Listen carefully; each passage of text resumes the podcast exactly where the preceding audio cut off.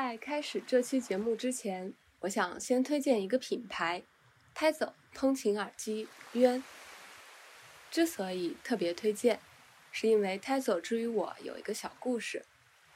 大约三年前，当我刚开始听播客的时候，一个同事给我推荐了他的两个朋友的播客，迟早更新。从此，我就成了任宁和锵锵的播客粉丝。迟早更新也成了我最早订阅的播客之一，所以当我知道任宁创立了一个耳机品牌的时候，立刻就对 Tazo 产生了好奇。但是万万没有想到的是，Tazo 居然来找我合作了，好开心啊！因为我相信，创始人的价值观和品味会体现在他的产品之中，所以我无条件欣赏 Tazo 这个品牌。而且我特意选了本期节目来推荐 Tazo，是因为本期嘉宾，我的鹅厂前同事毛老师，也是一个重度的播客爱好者。我完全能够想象得到，我或者毛老师带着渊在地铁、咖啡馆、公园听播客的样子，感觉那是一幅很美好的画面。本期播客，我和毛老师在广州的春夜里。聊了聊我们人生中经历过的那些浪，同时我也会在评论区抽一位听友送出一份 Tesla 通勤耳机冤。那就让我们一起进入广州的那个春夜吧。Hello，大家好，欢迎大家来到播客怀疑人生，我是主播薇拉斯。今天我的嘉宾是一个老朋友毛老师。啊哈喽，大家好。毛老师是我之前在腾讯时候的同事，我们是同一届封闭培训一起进公司的。对。后来中间隔了很多年没有见面，因为他在北京，我在深圳。我们后来又重新联系上，是因为他看到我在写公众号，然后当时他运营了一个自己的公众号，就找我约稿。毛老师的约稿行为开启了我的自媒体之路。是这样吗？嗯，毛老师是对我的职业生涯有重大影响力的人，因为我觉得好像在我每次做出一个职业上的重大抉择的时候，都会去找毛老师来征求意见。第一次是我在腾讯内部转岗的时候，当时有找你聊了一下。对，嗯，第二次是当我决定从腾讯离职之前，我也有找你聊。嗯哼。然后其实这两次你都给了我一些建议，但是我都没有听你的建议。好像确实是这样的。我刚刚之所以说毛老师对我影响很大，还真的不是一句玩笑话。为什么这么说？因为我当时决定从公司离职，有很大一部分原因是我当时想去做自己的事情，然后自己的事情中包含有一部分就是我想去做一下自己的播客。OK，那但是我最开始接触播客就跟毛老师有很大的关系。我记得当时我下载完小宇宙之后，然后就屁颠屁颠去跟毛老师说啊，我现在下载了一个新的 app 叫小宇宙，是个播客 app。然后毛老师很淡定的告诉我说，我已经听了播客很多年了，同时给我推荐了张小雨的得意忘形。嗯，然后那个播客就打开了我的新世界的大门。我听完了张小雨的所有单集之后，我当时有种感觉，就说。哇，这个世界上为什么会有人思考的问题和我这么像？OK，当时感觉到一种就是很大的被支持的力量，然后就继续去听更多的播客。我觉得我从播客里边发现了另外一个更大的世界，而且也获得了更大的勇气。我觉得是有点改变了我的认知吧，因为以前好像我的生活里边就是公司的那些事情，我能够看到的职业路径和天花板是局限在一个很小的圈子里的。但是播客有点让我发现了哦，原来还有这么多不同的人，他们选择不同的生活方式，而且他们好像也过得挺好的，非常开心。嗯，是的。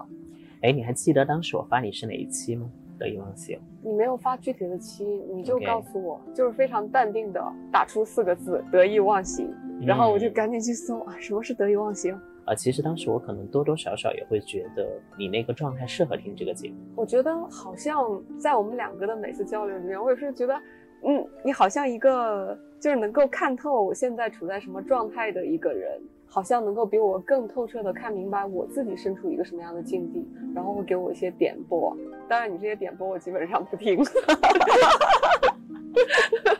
啊，但觉得那个是有效的。对，我是嗯觉得很有道理，但是懂得道理也不见得能过好自己的生活嘛，就是会觉得嗯很有道理，真的很有道理，可是我就是做不到，我还是要按照我自己的想法去做。嗯，但其实也不错。我觉得对，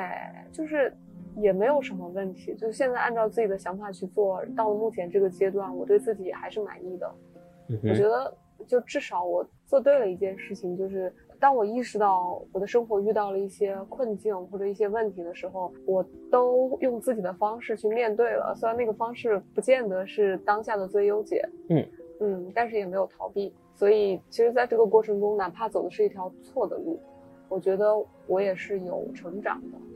有很大的收获。嗯，可能在我看来，它不是一个对错问题，它就是选择。就像其实我们刚刚是吃过饭，一直在一个公园里边走嘛，嗯就是花城广场，是吧？嗯，对。然后对我们刚刚约了一个我俩共同的朋友，大家都有一些可能相同的困惑吧。就是我刚刚其实在讲的一个话题是说，不管是投资、人生还是职场，可嗯能都会有一些短期的局部最优解，但它可能不是全局最优解。嗯，对，然后你刚刚讲到的东西，包括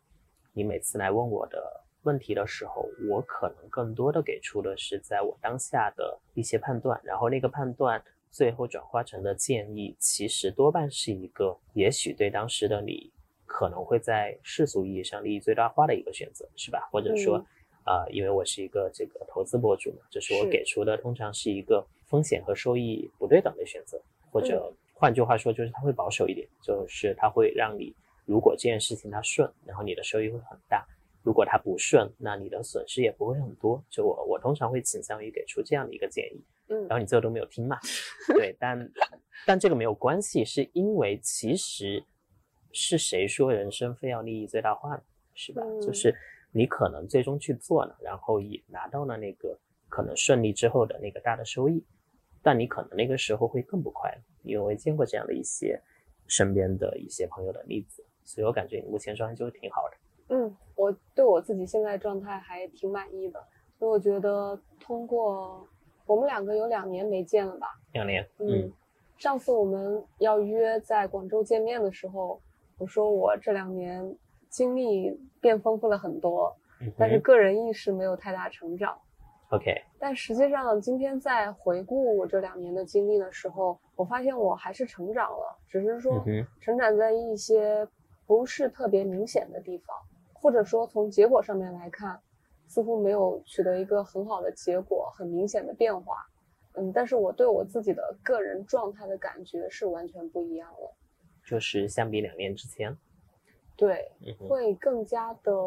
嗯，更加的相信自己，相比两年之前。，OK，如果说两年之前，我当时跟你说我要想辞职，有这个想法，嗯我，更多是带着一股热情和冲动去做这个决定多少有点赌气，有吗？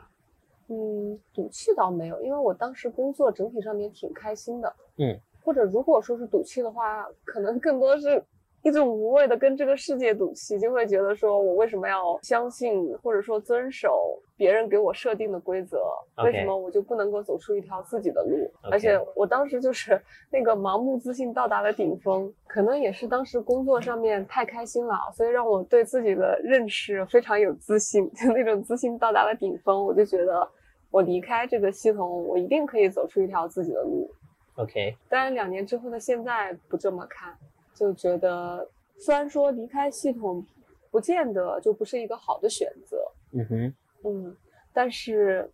它也不应该是一种这样的心态，就觉得哦，离开就是比留下来要更好，好像也不是的。似乎我这两年做什么都并不是真的非常的关键，嗯，关键的是这段经历中我感触到了什么。嗯，我稍微把时间轴拨回到两年前，就那个时候应该是不是我们单独见的？因为当时嗯我出差嘛，我还带了可能一到两个我的同事，然后嗯是算是小姑娘哈，对，嗯然后呃我没有跟你说，但是当他们回去之后，他们跟我就。啊、他们先是表达了一个整个会面的感觉特别好，因为当时你带着我们去看了一下那个整个公司的情况，然后那个公司也非常的漂亮嘛，然后那个嗯环境也很好，是吧？在那个园区里边，呃，他们的感受就非常的好，而且他们当时应该是对你的状态非常的羡慕，嗯嗯，当然可能只是我们短短的那一个小时左右见面，你呈现给他们的一个状态，就是他们嗯会觉得你看是一个嗯很棒的、很优秀的一个女生，然后在一个大厂，然后在一个他们也非常喜欢的一个业务里边工作，是吧？然后你嗯就表现的也非常的这个自信，然后很优雅，然后带着呃我们可能去参观一下大家的职场，然后去看哪些东西，然后你的举止啊各方面是给他们留下的印象都非常非常的棒。对，然后他们就当时跟我讲呢，他们大概的表现就啊，老大你的朋友很厉害是吧？类似这样的，就也有一点点就是恭维的意思。然后我没有说的是，其实我当时知道你的内心是还蛮挣扎的，就当时其实你嗯整个环境是不自洽的。是我当时正在斗争自己要不要离开公司的那个最关键的时期。对，就这个信息我知道嘛，然后他们嗯不知道，所以这个时候我还觉得蛮好玩的。对，你觉得蛮好玩，是因为我的内心和我外在表现出来的状态完全不一样。对，我觉得可能就是嗯每个人都有，这是我特别喜欢的一个博客里的一句话，就是嗯每个人都在经历一场别人一无所知的战争。嗯，就是他们看起来觉得你非常的棒，然后他们肯定很希望未来能够成为你，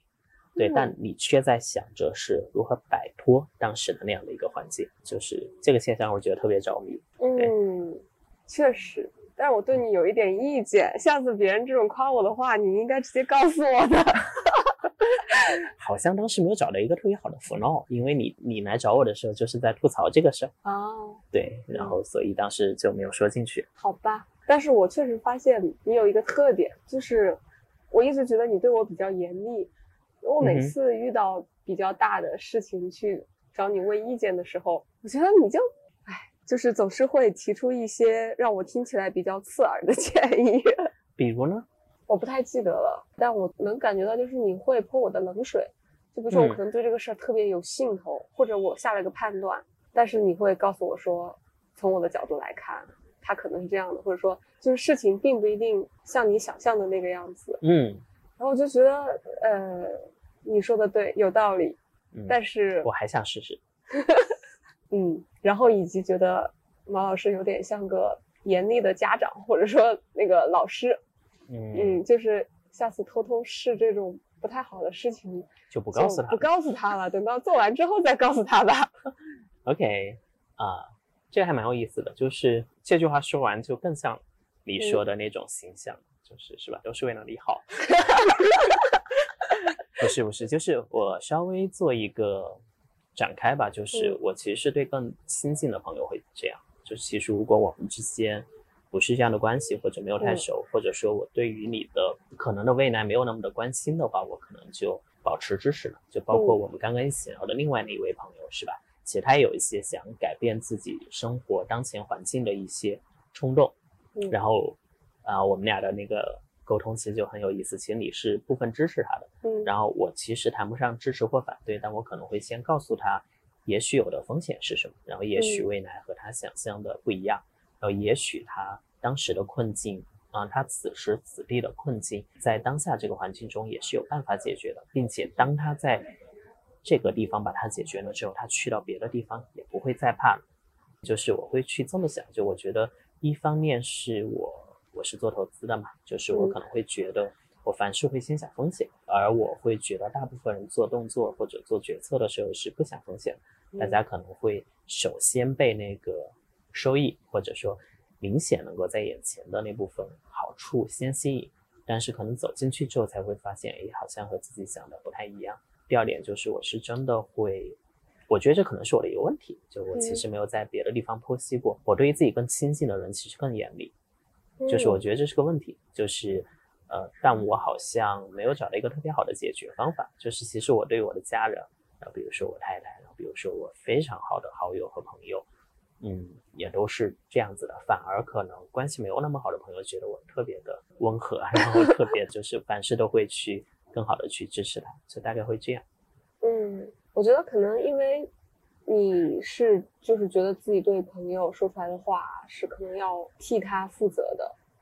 嗯哼，就是你会完全站在你认为对他好的角度来给他一些建议，但可能那个建议会让他不那么舒服。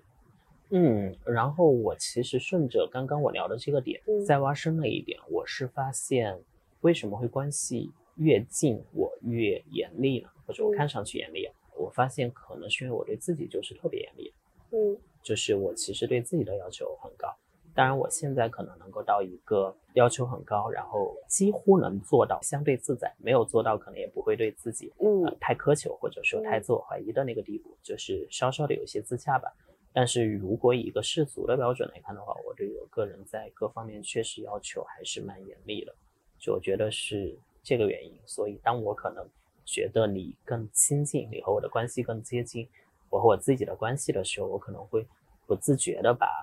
我这么多年潜移默化对自己的要求带进来。嗯，那我还挺好奇的，就是你最开始一定是没有这么自在的。嗯哼，就你觉得你一路上面是经历了什么，可以达到现在这种比较自在的状态？嗯，也真是一个好问题，就可能是。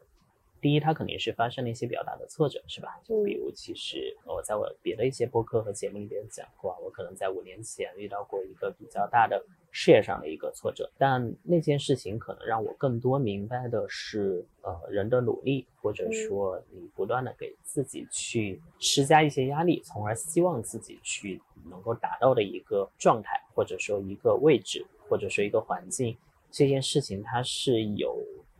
局限的。就是可能在一个你能力力所能及的情况下，然后周边的环境也支持。比如说，我们从我们都是一零一一年入行的，那个时候其实只要在互联网里边，你大概率不管做什么业务，你都是一个上升期，是吧？然后这样的话，其实你会不断的获得多方面的正反馈，包括你的业务数据，然后包括可能你的职场的上级对你的肯定，同事对你的肯定，你自己获得的这些东西都能够。持续的让你自己不断的变成一些可能对自己的一些更好的一些肯定，但是当这个平衡被打破的时候，你就会开始做一个可能比较大型的一个自我反思。就比如说当时对自己的那些要求，和可能自己觉得，因为你当时那么逼了自己了，然后你就得到了一些东西，但是慢慢的你会发现这件事情它不可以持续下去，它不可以无限的持续下去。嗯，以及说你会发现自己的能力是有边界的，然后以及你发现你的时间和精力也有边界，是吧？你在行业可能只能逼自己一天二十四个小时，不可能更多呢。对，所以其实慢慢的，包括可能我在那件事情之后到现在吧，我可能做了一份没有像之前那么的逼自己的一份工作，反而可能更力所能及、更游刃有余一些，而同时在。空余的一些时间吧，我在探索我的这个投资的这种社群，然后我在探索就是包括自己的投资，然后我可能做出了一些服务和陪伴。我反而发现了一个特别有意思的现象，就是当有些事情你没有那么的去 push，然后你甚至可能给他一定的空间，然后给他一定的这种所谓的松弛，这样的一个状态去面对的时候，他反而会自然的去流向你，就是。比如说在投资上面，然后我会有很多策略，然后有些策略是可以去提升收益的，但是可能会让我的生活不那么舒服，所以我现在就更倾向于我就放弃这一部分额外的收益，然后让我自己在一个非常舒服的状态。最终其实你会发现，哎，好像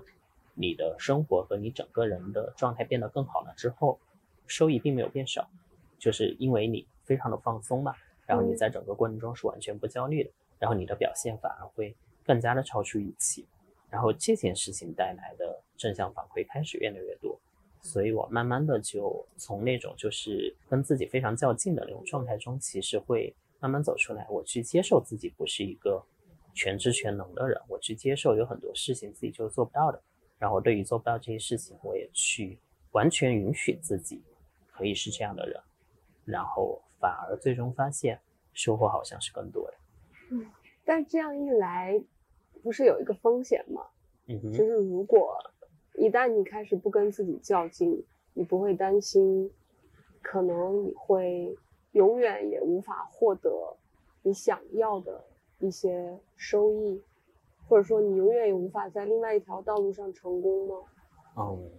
这个问题我好像没有特别的 get。那我重新再换一个问题。嗯，因为你说你之前是非常跟自己较劲儿的，但是你后来遇到了一个比较大的挫折，你发现哪怕是跟自己较劲，较到了极致，有些事情它也不受你控制的。嗯哼，嗯，所以你换了一份就你更加能够掌控的工作，同时开始探索自己的投资社群这件事情，然后后来这两件事情可能都会让你觉得更能掌控，以及你做起来感觉是不需要跟自己较劲，但是也感觉到比较自然流畅、更顺的。然后，嗯，这两件事情慢慢给你的正反馈也越来越多。我其实比较好奇的就是。那你觉得你做这两件事情是一个必然的选择吗？还是一个偶然的机遇或巧合？在多大程度上面，它可以成为其他人可以参照的一个路径？当然，我不是说具体的做法，明白。但但是我指的是，嗯，你理解我说的意思？对，嗯，我觉得，嗯，第一个问题就是说，首先我其实没有把它看成是两件事。嗯，就是它可能在占用我不同的时间，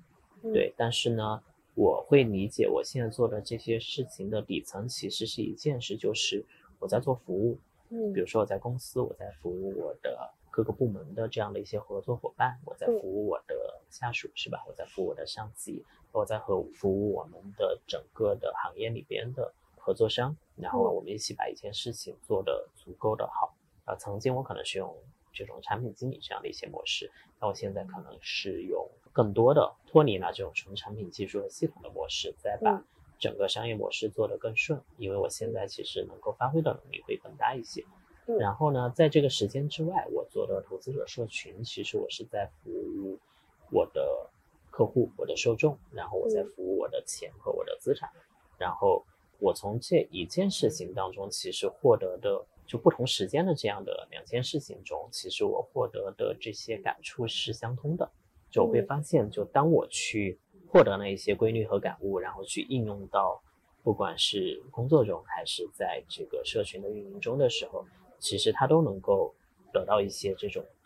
正确的，然后这样的一些反馈和收获。对，就我会发现，就是我开始。在做这件事情之后，我更加接近这个世界它运作的一些本质，就包括我们要去做更详细的，就是和所有的对象的一些更同理心的思考，然后去做更本质的，然后这样的一些沟通，然后我们去最后获取自己收益的部分，是我们本本分分的把自己该赚的钱赚到，然后同时也让上下游所有的人都有。一部分的利益可以去赚，然后包括我会更多的去把我想到的、我思考到的、我对于这些事情的见解，去更加公开的去讲出来，而不去在乎，比如说讲的对或者不对。然后这个阶段性，我的认知就是这样的。然后我会分享给所有我服务的对象，让他们更多的去了解我在想什么，然后大家可以更好的去配合做这样的一件事情。所以总的来看的话，我没有认为我是在做两件事，所以我没有那种可能大家会有的主业副业的割裂感。嗯，OK。然后第二点就是说你在问说这个道路是不是大家都可以复制的？我说实话，我不是很有把握。曾经我会跟所有，或者说我跟大部分的朋友会说，我觉得这条路你是可以去尝试的。嗯，但我确实目前为止发现。人要遇见一个自己喜欢并且擅长的事情，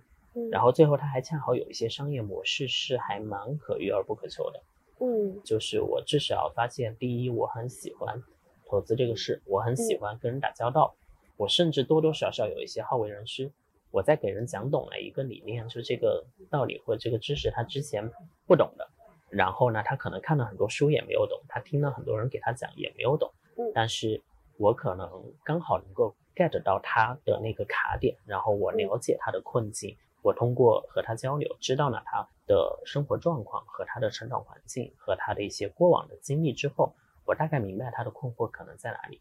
然后呢，我轻轻的推了一下，帮他解开了这个问题，这个事情带给我极大的满足感，然后这个事情我就发现它是我的热爱，同时也是我的擅长所在，我发现好像不是所有人都能够有幸在。我今年可能三十七或者三十八岁了，但我依然觉得自己还蛮年轻的。我觉得我能够在这个时间就找到这样一件事，我觉得还蛮幸运的。嗯，其实你在讲你能够感受到其他人现在处在什么样的状态，以及他们需要的是什么，而且你可以轻推他们一把的时候，我对你这种能力的感触非常的强烈。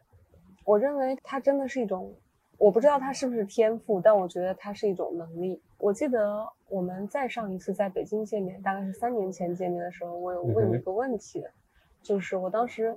非常好奇于为什么你可以做到这件事情。嗯，我想知道它到底是天赋还是后天可以习得的。你当时好像跟我讲了一，就是从你小时候的一些经历开始讲起，给我的感觉就是，嗯，这好像是你一直都很喜欢的事情。嗯，然后我当时脑子里边产生了一个剧烈的反差，我就在问自己。为什么我完全 get 不到我会喜欢这件事情？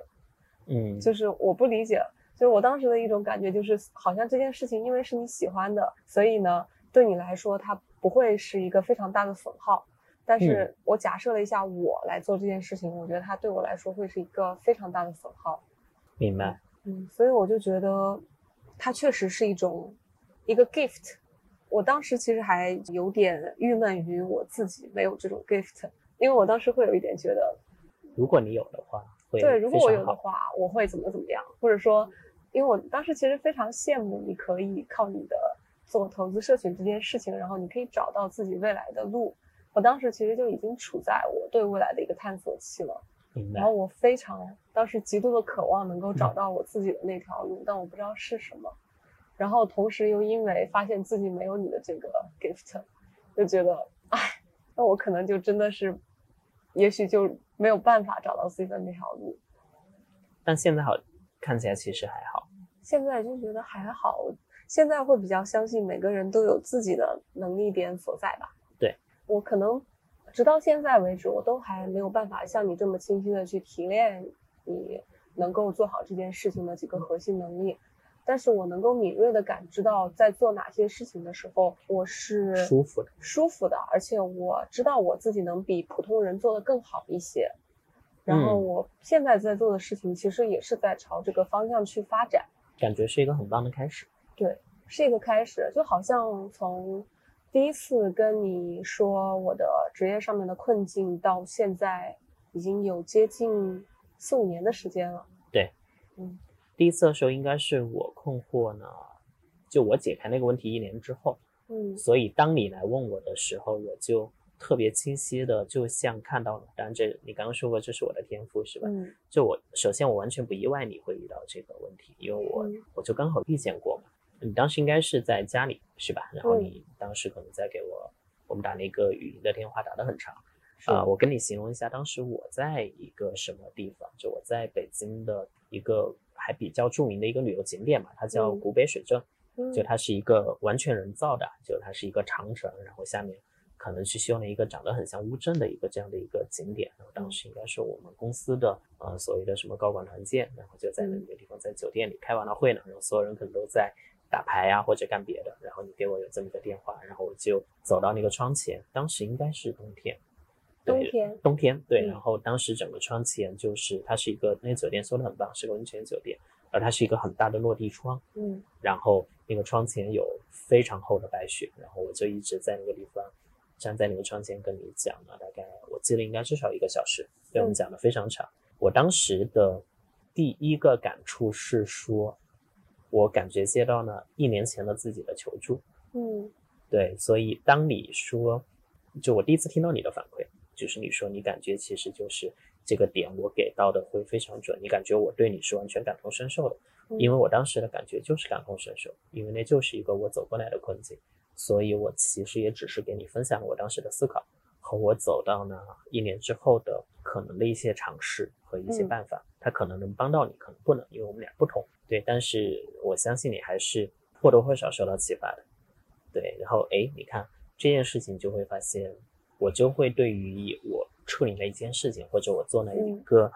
嗯东西之后，就我的记忆是画面的，嗯，就是我会有一个当时的所有情境的，就是我的环境，然后那个状态，我甚至可能还记得我跟你讲某一个故事的时候，树上有一小块雪掉下来，嗯，对，就是那些是我记忆的一部分，然后这个经历的话，可能也会存在我的脑子里边，然后可能我们又会有一个类似的这样的一个场景，有一。个其他人在向我请教的时候，我会把那一天的画面再放出来，这还蛮好玩的。但其实你会想到，刚才我们跟另外那一位同学是吧？我们在聊的时候，他是一个工作时间不长，可能刚两到三年的同学。对，他开始遇到的困扰，其实你会发现我们两个人都经历过。没错。对，所以我觉得刚才那一场聊天就会很像我们在跟一个过去的自己对话一样。非常像，我完全知道他在说什么。嗯，我也完全理解他遇到的困惑是什么。我也完全理解我给他讲的话对他有多少触动，但是没有办法解决他的问题。因为那个路只有他走到那里，他才能看到。嗯，我现在回过头来看四五年前，当时给你打电话的那个我自己的时候，就也是同样的感觉。嗯，就我知道我当时经历了什么，但是我依然在此刻对当时那个自己无能为力。OK，因为我觉得有一些感受确实是必须要经历过之后，就是当你变成了另外一个人。然后这个困境才能够改变。嗯，其实改变的不是这个事情本身，而是改变的是人，是你自己。改变的是我，改变的是我看待这件事情的方式。嗯哼。其实我当时的困境，我觉得也没有什么不能分享的。就是职场上遇到一个非常普遍的问题，嗯，就是曾经发展的还挺好的，嗯，但是越来越感觉到自己未来的上升的路径没有了，而且可能在逐渐的。走下坡路，对，然后在当时的那个情境下是感觉到一种巨大的焦虑和不安全感，对，嗯，然后非常想要去再搏一下，看一下有没有机会，但是又很恐惧会失去当下已经所拥有的这一切，是而且也会对未知感到非常的恐惧，因为相当于就是放下我在原来的这个地方所有的积累，去一个新的环境，对，而且我人的状态还不是特别好，嗯。我觉得，我觉得肯定非常多人在职场上都会有这样的困境，嗯，然后我当时的选择就还是走了，还是离开了，嗯。嗯，然后我之后无数次去回想自己当时的这个选择，就是如果我不离开，就是在我的身上会发生什么，我会不会比后来，就是我会不会比现在更好，更或者更差？嗯，OK，嗯，就这个事情本身还挺有意思的。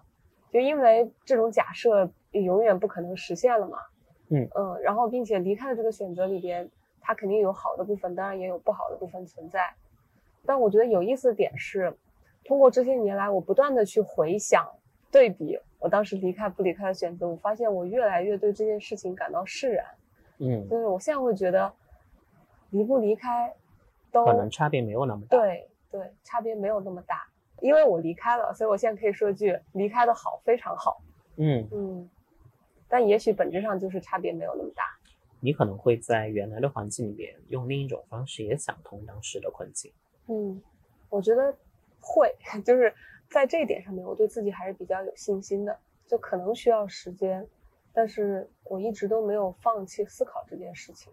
嗯，就是时间的迟早的问题。其实今天聊完，我还有一个特别大的感触是说，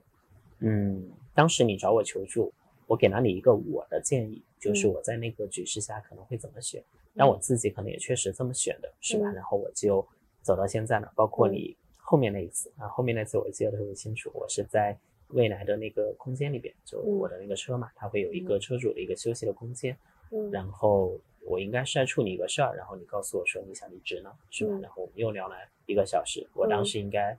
是在劝你说，先不要走，就是你想做的事情总是有办法可以去找出一些空间或找出一些精力来尝试的。然后我是希望可能你真正的把这件事情，可能是像你现在状态或者怎么样，就是你真的体验到了，你知道它是怎么回事之后，你再做一个大的决策，因为这是我会做的事。嗯，对，然后。你都没有听吗？对，就是每一次我的建议你都没有听，但是让我特别开心或者欣慰的是说，你去走了一条我不会走的路，嗯，然后让我看到呢，也许是我自己的人生没有发生的一种可能性，我也觉得蛮好玩的。嗯，确实是。哎，你当时跟我说建议我不要走。因为我当时要走的原因还挺单纯的，嗯，就是我觉得我的时间不够用了。我现在有一大摊感兴趣的事情，我需要更多的时间去做做这些事情。是，而且我会觉得我未来的机会就蕴含在这些探索之中。如果我一直没有走出自由探索这一步的话，我担心我会永远找不到我想要做的事情。嗯嗯，我记得，嗯是。然后你给我的建议就是，其实时间挤一挤总是会有的。嗯嗯，我其实是可以在安排好我工作的前提之下，留出一些时间给自己探索的。嗯，我到现在都觉得你的建议是个非常好的建议，而且在我现在的这个阶段，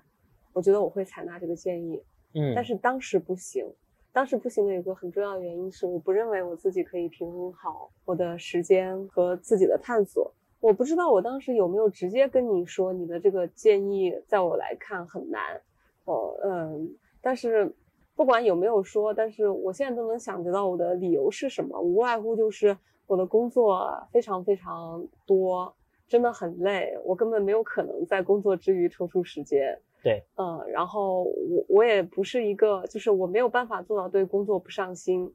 啊，我就一旦在工作状态，我就必须要全力以赴，嗯，对对对，把所有的精力带宽都占掉。对，嗯，就是当时我确实就是这样的状态，而且我也只能做到这样。但是如果说现在，嗯，为什么我就愿意采纳你的选择？因为我对工作的理解也发生了变化，我觉得这个事情很有趣。我觉得可能更多的是你花了两年的时间和一些很独特的体验，包括你完全离开了我们世俗意义上的职场这件事儿，嗯，帮你拆掉了这个限制，是吧？嗯我们刚刚也聊到说，很多时候当我觉得我不能成为一个什么人，或者我不能去做某一件事情的时候，是潜意识自己给自己设了一个限。嗯但其实真正的开放的美好的人生，最好的情况是我没有这些限制，我们尽量去做足够多的尝试，最后其实你还是会有取有舍，然后你留下来的是更适合自己的那一部分。嗯，对，可能我呃，就是因为我知道我当时的能力没有办法做到不给自己设限，所以我只能采取那一步行动，就是去拆除给自己的限制，就是被迫进，也不能说被迫吧，就是这样就其实你是一步一步走到那儿的。嗯，嗯就是必须要让自己处在那种不设限的状态里边，然后才能慢慢的把自己心里边的那个限制给拆掉。嗯，还蛮好玩的。其实我们没有去聊过特别多，就是你这两年的一些经历啊。嗯我还比较好奇，就是有哪一件事情让你真正觉得这些东西可以放下了，你可以回来工作了，但是嗯你追寻的东西也依然在那个方向里很明确嘛？还是说你就是这是顿悟的，还是你嗯这两年当中一步一步走过来的？我还蛮好奇的。嗯，我觉得我应该是经历了一个曲折往复的过程，就有的时候可能是被恐惧或者焦虑所驱动，觉得我需要回来工作了。嗯哼，但有的时候又是被一些更积极的情绪，比如说我其实还挺怀念职场上的成就感，，OK，嗯，然后挺怀念跟别人一起做事情的那种氛围。OK，但我现在好像会比较稳定的状态下，我对于接受自己可以重回职场这件事情的理解是，我觉得我对工作至于我的意义的看法发生了变化。嗯哼，嗯，在我离开职场之前，我觉得职场占据了我的人生意义的非常大的一部分。嗯，所以当我从工作中感受不到意义的时候，我就会非常的难受。我当时就有一种非常，我觉得现在看来是有一点非黑即白的想法，就觉得既然工作不能够给我带来很大的意义，那我就要去找一件能够给我带来巨大意义的事情，然后我嗯投入到这件事情中去，我的人生才是有意义的。，OK，但是现在不会有这样的想法，是因为确实这两年来经历了一些事情，呃，这些事情上有有职业探索方面的。嗯、我最初觉得我要找到一个毕生以此为目标的一个职业的想法，OK，现在发生了一些松动，就嗯我依然会有一个大的职业方向。就我现在在学心理咨询嘛，我希望以后成为一个咨询师。嗯哼，但是我也不会在这件事情上面寄托像以前对工作那样那么大的意义。嗯，我会觉得咨询师他本身是一个很有意义的事情，它是一种你的可能性。对，它是一个我选择的，我认为可行的一个职业路径。嗯嗯，这个路径我觉得是有希望的，我也愿意继续去深入，但它只是呃一种可能性而已。嗯，而且或者说只是我目前，哎，不能说押宝吧，就是你目前眼中觉得当下最适合你的一条。没错。然后除了这个之外，我自己运营的播客。嗯，到现在这个阶段，虽然不能给我带来任何商业化的收入，嗯，但是它对我个人成长的帮助很大，因为我通过这个播客，一方面是我把我感兴趣的、想去读的一些书真的去读了，然后我在做播客的过程中，慢慢的拓展了我的内容的范围，并且结识了很多生活状态跟我之前截然不同的人。我觉得我从那些人的身上看到了很多。嗯我学到了一种，学到了一种切身的体会，就是人生百态，嗯不是只有一种固定的形状，嗯，或者不是世界在你眼前被打开。对。然后这是职业方面的探索，然后生活方式上面我也做了一些尝试，去大理生活了几个月的时间。对，在大理更加是遇到了很多更飘逸的人。对，我会带着焦虑去看他们，有时候甚至会带着一种来自大城市的审视。OK，嗯，但我发现人家不在乎你。人家过得挺好的。嗯哼，我同时也面临着一个呃冲击的过程，就是当我刚去大理的时候，我觉得那个地方太美好了，我一时之间我就觉得，哎，我好想去大理生活。嗯，但是当我在大理待的越久，我越觉得自己面临着一个内心的冲突，就是如果我要在大理生活的话，就意味着我要放下在大城市的一切。嗯，嗯但如果我放不下，就是如果我不能够把大理看作我未来真的要长期定居的地方的话，那我就没有办法真正在大理扎根。我在大理所获得的一切的体验都是很表面的，更很长一段时间的旅游。对，就这种体验不是我想要的，因为过了最初的那个新鲜阶段之后，我发现我更渴望的还是一种更踏实生活的感觉，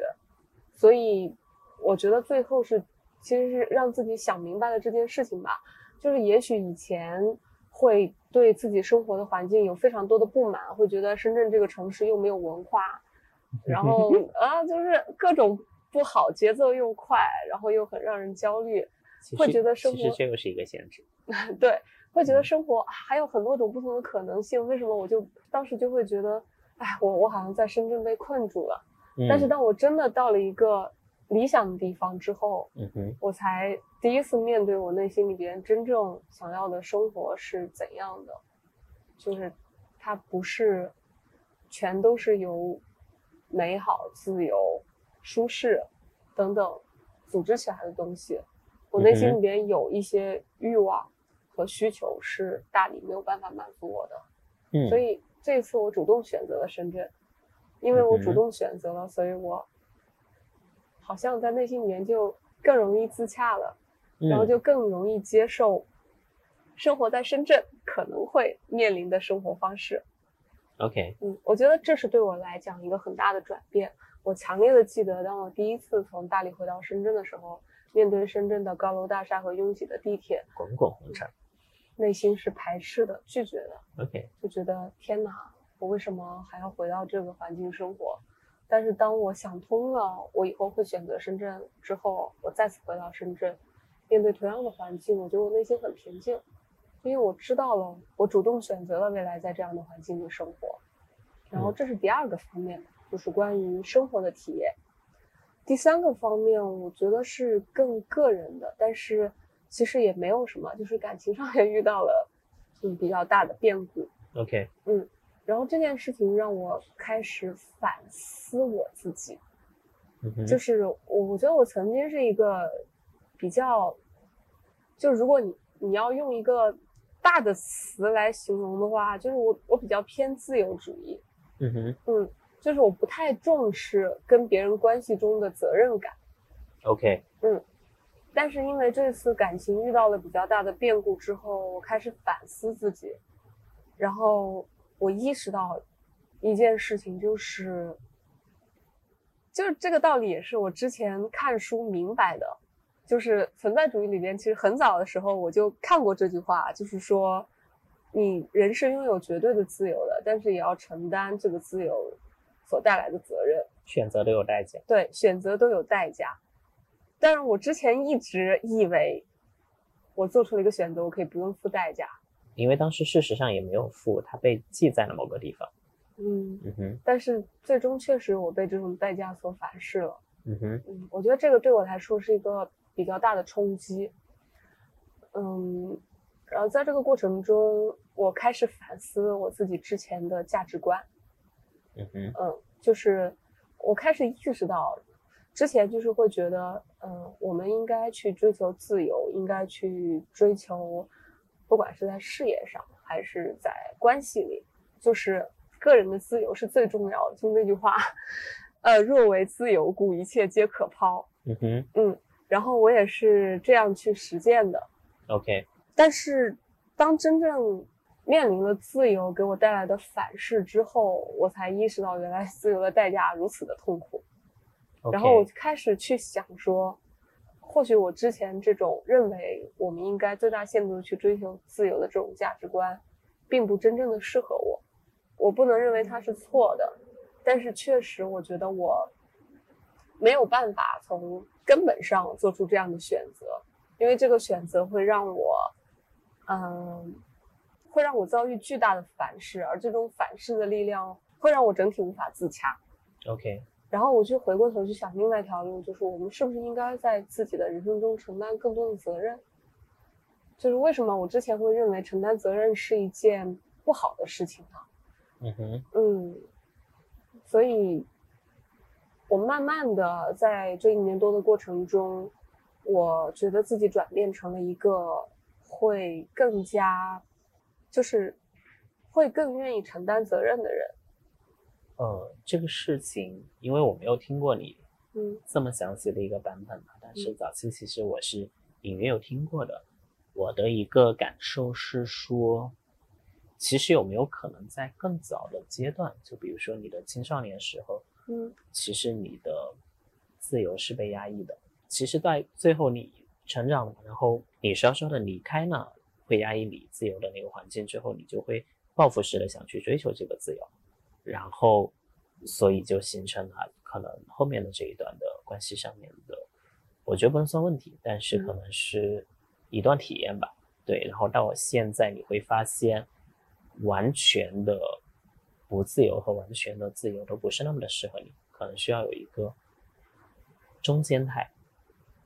我觉得你说的非常对，因为这一年多的时间里边，我也在学习心理学嘛。嗯哼，嗯，确实，我的成长环境是受到比较大的压抑的，就是我觉得我似乎一直在按照一个规定的呃动作 在执行。嗯哼，嗯，就是从读书到工作到建立家庭等等这些。明白。嗯，并不是说我是被迫的，就是我之前自己也会很认同，嗯，比如说读书要做好学生，工作要做优秀员工，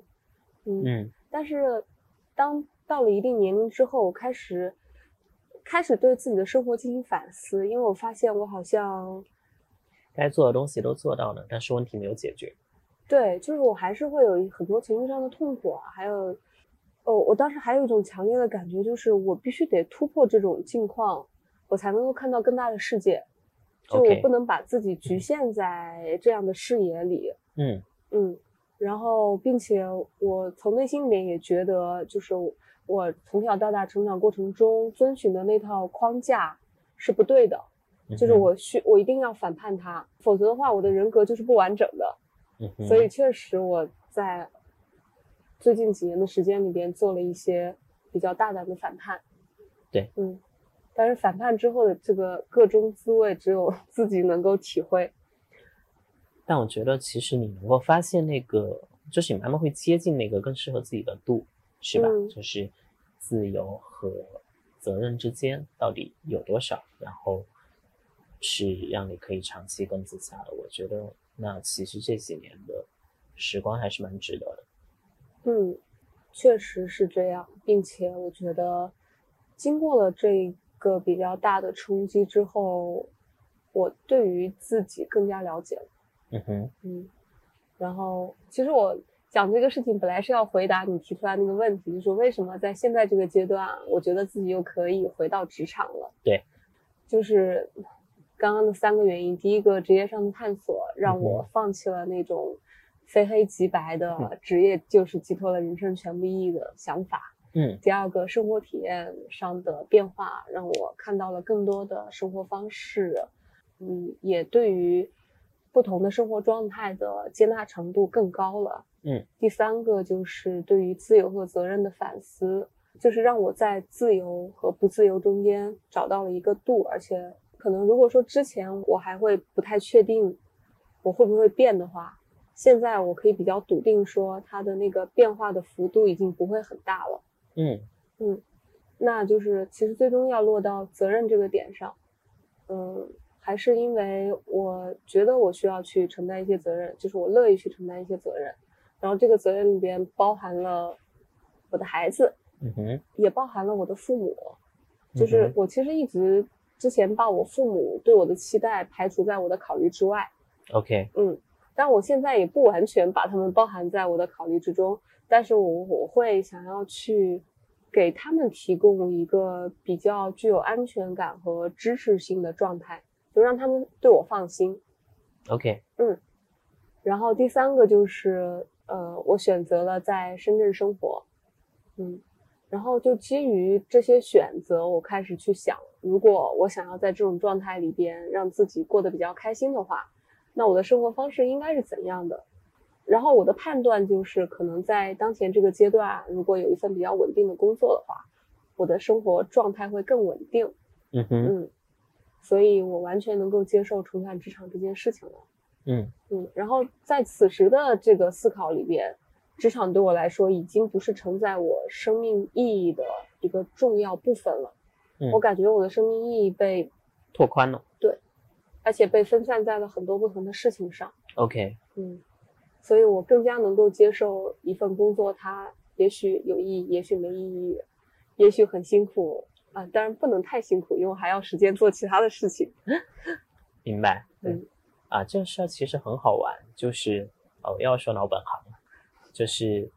投资当中有一个事情叫做资产配置。嗯啊，这个可能有点专业啊，但是俗话你肯定听过，就是大家会常说不要把鸡蛋放一个篮子里面。对，嗯虽然说很多时候，如果当你不够专业的话，你会发现你还是，其实你的所有的篮子都在一个桌上，最后那个桌子会翻。对，嗯啊，但没关系啊，不是想说这个，就是我们在市场当中，因为市场的风险很大嘛，就像过去十年表现非常好的中概互联是吧？这个品种其实最近两年就非常的糟糕。然后呢，我其实见过非常多人，就是算是我们的一些老同事、同行，甚至可能有人你还认识，他的生活状态可能就是呃自己在互联网公司里一份高薪，然后呢把自己所有的财产可能都鸡蛋放不同的篮子，比如说放在不同的互联网公司里边，然后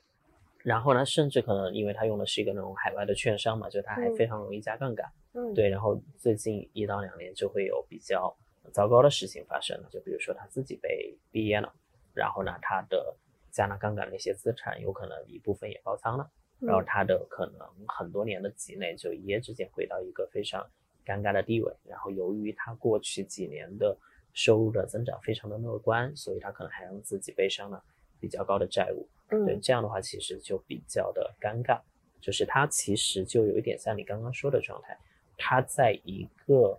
领域里边投入了自己过多的注意力吧，就是说这种嗯注意力，他可能是以精力带宽，可能是以自己的这种资产配置，嗯有可能是以种种的方式去实现的。当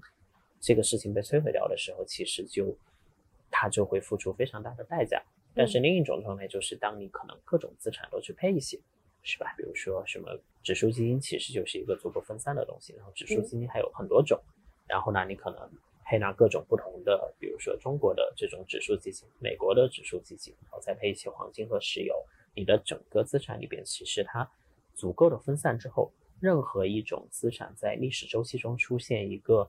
不大不小的问题，从数学上来说，你的总仓位其实它的回撤是不会太大的，那么它对于你可能就不会那么的伤筋动骨。嗯。对这个事情换到我们的人生来看的话，其实就是我觉得至少我认识的大部分的人吧，可能也包括我自己，就当我可能是在向这个方向努力呢，就是这些生活比较自洽和舒服的人，其实他对自己的认可是分散在很多领域里的，嗯，就是工作可能在我们刚刚职业生涯的初期，它确实就是比重很大，是非常大的一部分。然后呢，它决定我们的几乎所有的收入，是吧？当时的收入基本就所有的资产。嗯对，然后可能我们能不能攒下钱，就看今年的年终奖怎么样。然后这个年终奖完全取决于你的表现，以及你和你的其他的这种同事之间的一个相互的竞争吧，就是一个相对的一个位置如何。然后呢，这样的话，其实我们就会，就像你说的，我们会在这个环境的影响下，不自觉就投入非常多的注意力、精力，然后我们就在玩这一个，就在玩这一个游戏，而且希望在这个游戏中脱颖而出。对，但当这个事情的大环境变掉的时候，我们刚才也讲过嘛，就是我们都是享受过互联网红利的一代人。当这个红利消失之后，你会发现，当时的那些很多成就，它也未必是自己的努力，嗯，直接得来的。当然，你在中间肯定有一些作用，但其实最后，当他把它抽掉的时候，你会发现，其实可能你对自己的认可以及它的比重没有你想象的那么大。但反而，其实如果你有一些兴趣爱好，然后你有你自己的家庭，然后你从他们那里能够获得很多的支持，然后当你就是你的注意力在某一件事情上短时间受挫的时候，然后你发现你的家人，然后你的其他的一些这种爱好和擅长的一些事情上依然有源源不断的认可在支持你，那么你的状态就会更加的稳定，然后整个人的话其实也就会不那么容易失控吧，然后也可以处于一个更。舒服的一个状态，能够去走更远的路。嗯，确实是这样。我觉得也是我这两年在我身上发生的最大的变化。嗯，就我终于比较深刻的理解到了这件事情。其实道理一直都知道呀。嗯哼。谁会不知道说不要把鸡蛋放在一个篮子里？嗯哼。那我觉得有时候我们是需要和自己人性中的一些。弱点做斗争，嗯哼，嗯，我觉得对于我来说，为什么我之前会把工作看得如此之重，压倒一切？其实里边蕴含着一个我自己非常大的需求，就是我希望得到别人的认可，我希望在职场上面得到认可，然后证明自己能力是强的。你看，你证明自己能力强的途径是别人的认可。对，我觉得背后是有一种恐弱的心态，就是过于认同社会标准中的强者和弱者的定义，然后我希望自己能够努力的迎合、满足、达到甚至超越这个标准，只有这样，我才能够获得一种，嗯，只有这样才能够获得对自己的认可，但是这个标准是来自于外在的。对，嗯。嗯，这个也很难避免，因为我们从小到大，尤其是在就我们俩应该都算好学生，嗯，对，就那个环境里边，就是你不断的在那个环境，其实也足够的简单，就是你只要付出一些努力，考了一个好的分数，拿了一个好的名次，你就不断的会被奖励，然后你就不断的会获得这种正向的这种情绪价值，然后慢慢的，其实你就会。被这种环境所规训，直到你发现，当你达到了所有的满分，然后拿到所有的第一，好像也过不好这一生的时候，才会开始去反思。没错。不过今天我感觉就是，不管是我做的社群，还有我本职的工作，还有你去大理，我感觉很好玩。就是最后给到我们很多启发的，其实更多的是别人的故事。嗯，是吧？就是这个点让我觉得。非常非常有意思，就是我不是明天在广州还有一个活动嘛，然后刚说到会有一个深圳的女生过来，然后我是怎么认识她的呢？这个也非常的好玩，就是她听了我一期播客，然后那期播客其实就是我在详细的去剖析我从就是五年前的那一次创业失败的那个挫折，那个应该是我可能职业生涯一直顺风顺水，享受了很多红利来遇到的第一个可能。比较有体量的大规模的，能够让我去很好的去反思的那个挫折，然后为什么他能够听到并且很有感触？其实因为他刚好就在这样的一个挫折，嗯，对，就非常有意思。他其实工作年限应该比我还短一些，嗯，也是深圳的一家科技公司的产品经理，嗯，对，然后可能他过去几年也是在很顺的一个环境当中拿到了不错的成就，并且把自己的所有的呃评判标准可能都依附于这些成就之上，然后开始遭遇到困难的时候，他就发现他会迷茫，对，然后当时可能我的讲述和那些故事和我当时的思考。以及我现在生活出来的一些状态，应该给了他一些力量吧。对这个事情，我就觉得也蛮好玩的。就刚刚也讲到，就是比如说给我打电话的你是当时一年前的我，然后现在的他其实就是五年前的我。嗯，对，然后这个事情让我特别的着迷，就这也是我为什么会那么的去关注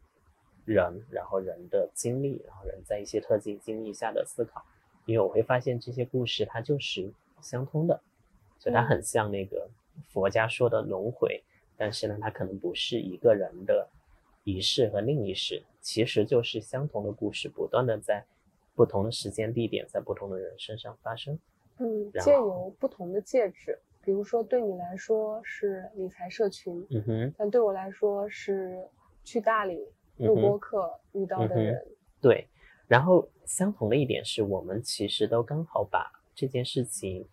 你录了播客是吧？我可能写了一些文字，然后我也留下了一些声音，我们把这些东西记录了下来，嗯，然后这个故事它最终就会传达到另一个刚好需要它的人的身上，他刚好路过，然后这个故事给了他一些启发，这个过程我觉得还蛮好玩的，而且也让我觉得这是目前为止支持我很多。这种创作，或者说就是坚持这一件事情的一个很大的一个精神激励的来源。嗯，要握手，强烈有同感。我也是这样。就为什么我对于做播客这件事情一直还怀着这么巨大的热情，就是因为我觉得我知道一开始我是播客的受益者，我是因为张小雨的得意忘形，然后得到了巨大的力量。嗯哼，嗯，后来就很想很想。嗯，把我得到的这一点点感触分享给其他人，因为我知道一定会有其他人在面临着和我相似的境遇，然后他能够懂我在说什么，以及也许我的博客能够给他一些力量。嗯，就是本质上面，我们好像都是挺乐于助人的人。嗯，对，就这种发生在不同时空的故事，我觉得是一个特别了不起的一个安排。呃，我最近看了一本书啊，就也可以推荐你去看一下，作者应该叫蔡崇达，然后这本书名字叫《命运》，嗯，然后它其实是一个小说，然后呃，它的文笔还蛮不错的，大概其实就是一个一个村子里边几代人的故事，然后这个村子里边可能临海，然后大家可能都会去赶海，然后有一些男人可能会呃死在海上，然后呢，村里会有，我觉得还有一点点百年孤独的那个味道，还蛮好玩的。它其中有一个情节是写到。他们村里面有一个神婆，嗯，就是那种帮大家可能解决各种各样的疑难杂症，但主要是这种生死相关的一些问题。就比如说他会去葬礼，然后呢，比如说他会就是主持一些婚礼，然后呢，当你有一些问题，可能大家就会去他的房间里边去，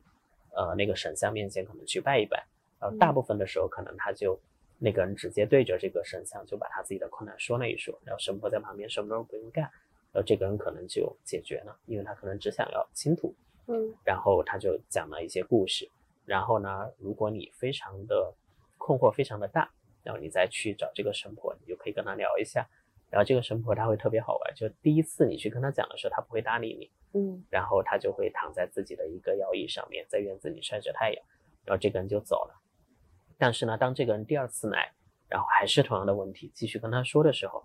他就会真的会起来解决，就这是他自己设的一个考验，就他会觉得，当你已经有如此大的一个决心，就是你连续两次来找我去倾诉这个困难的时候，这个困难在你身上可能就真的是个过不去的坎。嗯，但是呢，他的解决方案也并不是说，比如说给你一碗符咒烧掉、喝掉各种各样的一些东西，他其实也就是给你讲故事。嗯，因为这个神婆她听到了整个村子里边的所有人，包括。死者的，包括生者的这种所有的故事，所以他总会有一个符合你当下困难的这样的一个故事可以告诉你。然后这个故事有可能给到了他启迪，有可能没有。但是啊，这个人最终听完故事之后就回去正常的生活了，然后慢慢的也就活了下去。就他有这么一段情节，我就觉得特别好玩。就我觉得作为一个创作者，或者说作为一个像我现在做投资陪伴的一个人，我就是一个待在我的那个小社群里边的一个神婆。然后大家带一个问题过来，然后呢，其实我解不了这个问题，是吧？我们都解不了，就问题都是他自己去解决的。然后只是说我可能熟悉他现在遇到的这个问题的根源是什么，就是我们听过类似的故事，那么我可以把一个曾经解决过这个问题的人的故事讲给他，有可能是我自己的，有可能是他人的，然后他就就离开呢，然后最终他有可能解决了这个问题，因为我们在那个地方给他讲了很多故事，然后有可能也没有，所以啊，这个感触让我觉得还蛮有意思的。然后那个神婆最后还说了一句话，因为他们村子在海边嘛，他说其实人生就是一个浪接着一个浪，嗯，然后慢慢的也就走过来了。你可能去了很远的地方，你也可能在一个岛上就停下来，嗯，然后等着这些浪来找你。但是这都是很好的一个状态。嗯，我觉得这个蔡崇达他写的太好了，以至于我本来想发表一下我的感受的，然后最后听了这个浪的故事啊，我彻底觉得我不用说了。就是这样，不管我们是在做啥，就最终，我觉得我解决的都是我自己的人生的问题。通过各种尝试、不同的路径，最终都是抵达一个自己比较满意的状态吧。嗯哼，嗯，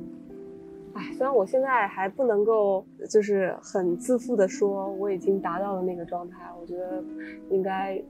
不可能完全达到吧，应该只能说是一直不断的逼近那个状态。嗯，就你可能暂时找到了你的一座岛，嗯，然后呢，你觉得可以停下来试一试，看看自己喜不喜欢，是吧？嗯然后这个岛你就每天可能